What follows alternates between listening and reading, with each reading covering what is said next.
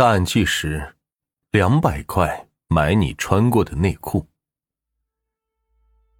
前段时间看到一条新闻，女明星沈梦辰在网上卖二手鞋，描述里写着“穿过三次没洗过，沈梦辰原味”，结果引来了网友的群攻，说她为了卖鞋子整起了性暗示。该事很快就上了热搜，沈梦辰也是被逼的发微博道歉。这件事情里，引爆舆论的主要原因是“原味”二字。哈，为什么有人认为这是性暗示呢？我也不过多解释了。举个例子，之前有个做女性内衣生意的老板想扩大销路，就把货放到某二手平台上去卖，结果很快就有人来问：“卖原味内衣吗？”老板不懂是什么意思，就问了一下，对方回答说：“就是穿过不洗的那种，高价买。”除了原味内衣，女性原味丝袜也是一类畅销的商品。配上穿戴时的图片，一双成本几元钱的袜子能卖到一至两百。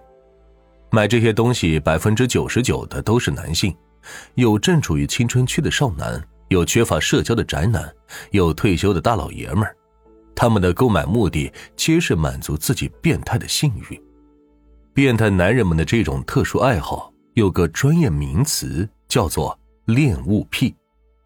今天我要讲的这起案子就和恋物癖有关。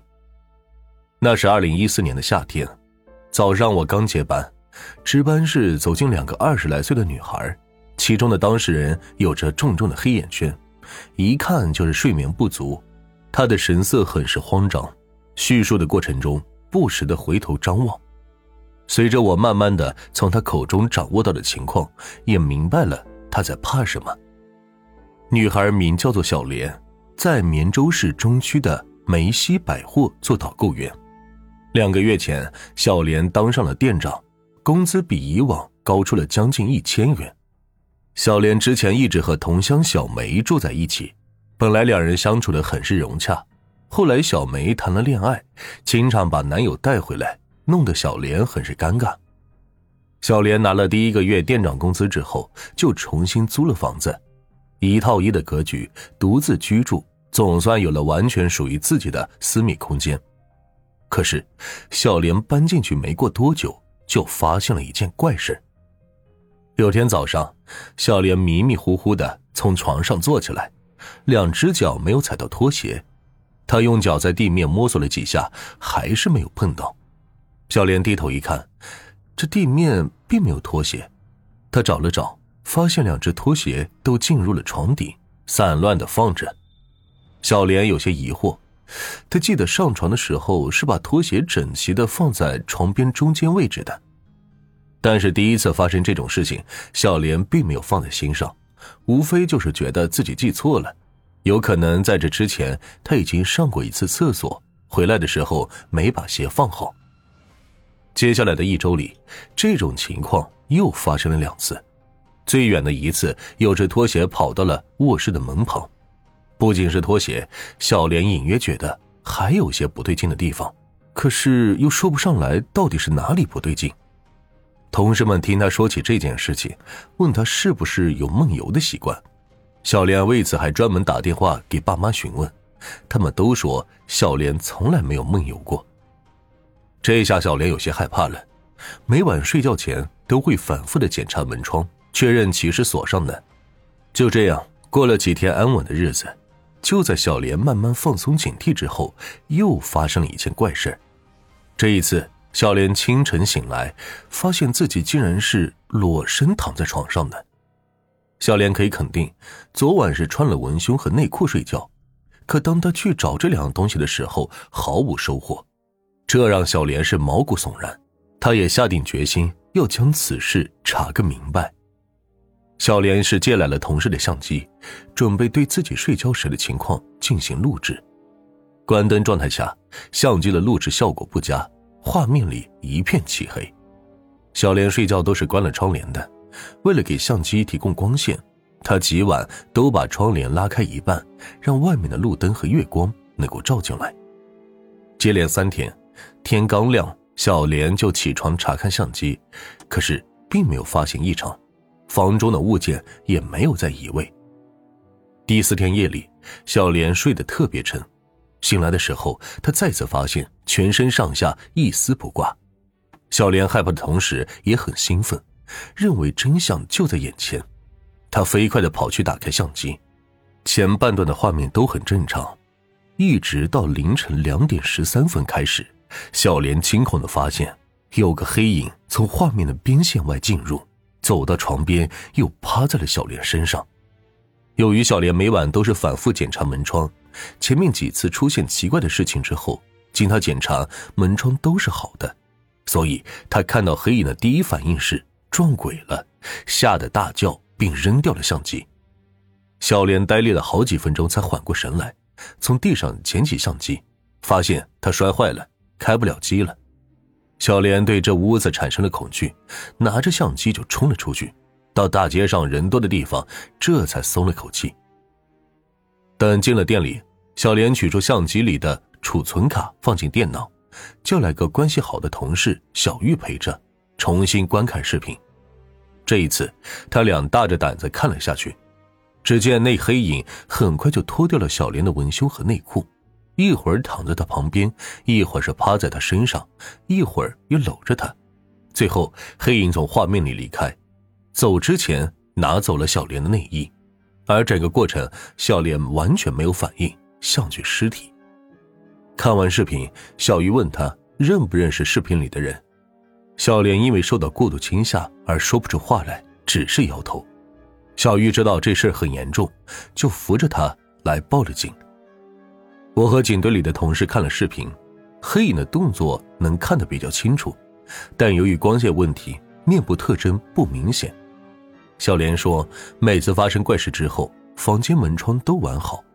根据这一情况，我们马上想到闯入者手里是有钥匙的。我问了小莲出租屋里门锁的结构，那种锁就算从里面反锁了，只要有钥匙，外面一样能够打开。我让他带我们去出租屋现场给他演示，证实了这一情况。我们第一时间传唤了房东，结果房东是个中年妇女，身形与黑影也并不相符。按照这个思路。经过询问，我们掌握到这个门锁是一年前才换的。除了小莲，前面只有两个租客。我们拿到租客的信息，调查后发现，其中一个最近半年都在广东，另一个人倒是在绵州，却和女朋友同居。女朋友能够证明他夜里并没有离开过。就这样，调查一时陷入了困境。我们觉得思路没错。问他们租房期间有没有把钥匙借给其他朋友？别说，还真有几个。就这样又折腾了好几天，他们的嫌疑却都被排除了。最后，这破案着实有点运气的成分。绕了一圈，我们又回到了房东身上，让他仔细想想有没有把房子借给朋友去住，或者是把钥匙拿给谁保管。那天我们去的时候，房东正在家里搞卫生。对我们屡次上门，他也有些不耐烦了，边做卫生边敷衍的回答着。期间，他从一间卧室出来，手里拿着个垃圾桶，把里面的垃圾往个大纸箱里倒。就在他倒的时候，我发现垃圾桶里有很多的卫生纸，我心里一动，走上前去查看。凑近后，闻到了一股腥臭味疑似男性精液的味道。我连忙问他那是谁的卧室。他说是他儿子的，房东儿子在绵州四中读书，高二走读生。那天，我们顺利的从他房间里搜出了小莲的内衣裤，案件告破。经过突袭审问，房东儿子承认了犯罪经过。他平时有手淫的习惯，那日小莲来租房，他陪着他妈去，被小莲的容貌给吸引到了。从那以后，小莲就成了他的性幻想对象。强烈的性冲动刺激着他，很快他就想出了这样一个办法：从母亲那儿偷配钥匙，又趁着做实验的时候从学校偷到了能够让人昏睡的化学物质。深夜，小莲入睡之后，他轻轻打开外面的门，走到小莲卧室门口，将软管从门缝下伸进去，放入迷药，估摸着起了药效之后，他再打开卧室门，堂而皇之的走进去。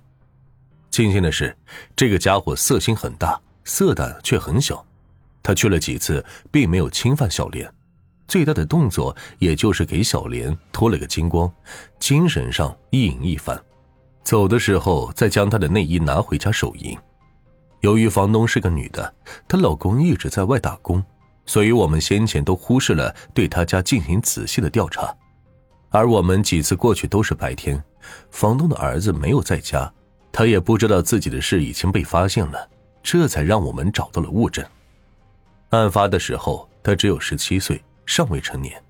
房东又是给小莲下跪求饶，又是经济补偿，小莲最后也是放弃了追究，只是搬离了那里。